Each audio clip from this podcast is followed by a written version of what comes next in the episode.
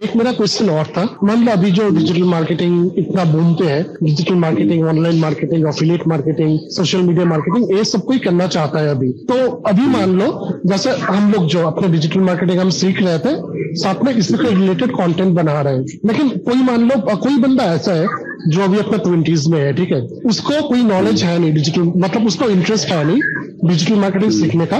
उसको ऑलरेडी कोई पैशन है।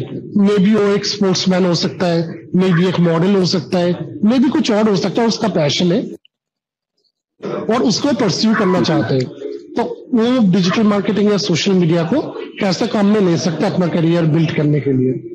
हाँ एक्चुअली ये मतलब पार्ट टाइम में करी जा सकते हैं। ऐसा नहीं कि पॉसिबल नहीं है। जैसे कि आप भी तो पार्ट टाइम में ही कर रहे हो अभी फ़िलहाल। आप जॉब कर रहे हो, फिर साइड में ये कर रहे हो। तो ऐसा पॉसिबल है। तो ऐसा सबके साथ होता है जैसे हमेशा आपके ड्रीम मतलब कामयाब हो ज़रूरी नहीं है। आपको प्रॉब्लम्स हो सकते हैं तो आपको साइड लाइन पे मतलब कुछ ना कुछ तो करना ही है ऐसे भी। तो आप इस तरह के प्रोफेशन को चुन सकते हो डिजिटल मार्केटिंग या ये सब चुन सकते हो। और आपका ये साइड बिज़नेस अच्छा। हो सकता है जैसे आप पैसे कमा रहे हो फिर उससे इस्तेमाल करके आप सपने के पीछे भाग सकते हो। तो आपको थोड़ी सी फ्लेक्सिबिलिटी यहाँ पे मिल जाती है। वहीं पे अगर आप कोई जॉब ज्वाइन कर रहे हो नॉर्मल जॉब तो फिर आप अपने सपने के पीछे नहीं भाग सकते। आपके पैसे तो आ हाँ। जाएँगे बट आप सपने के पीछे भाग नहीं सकते फिर।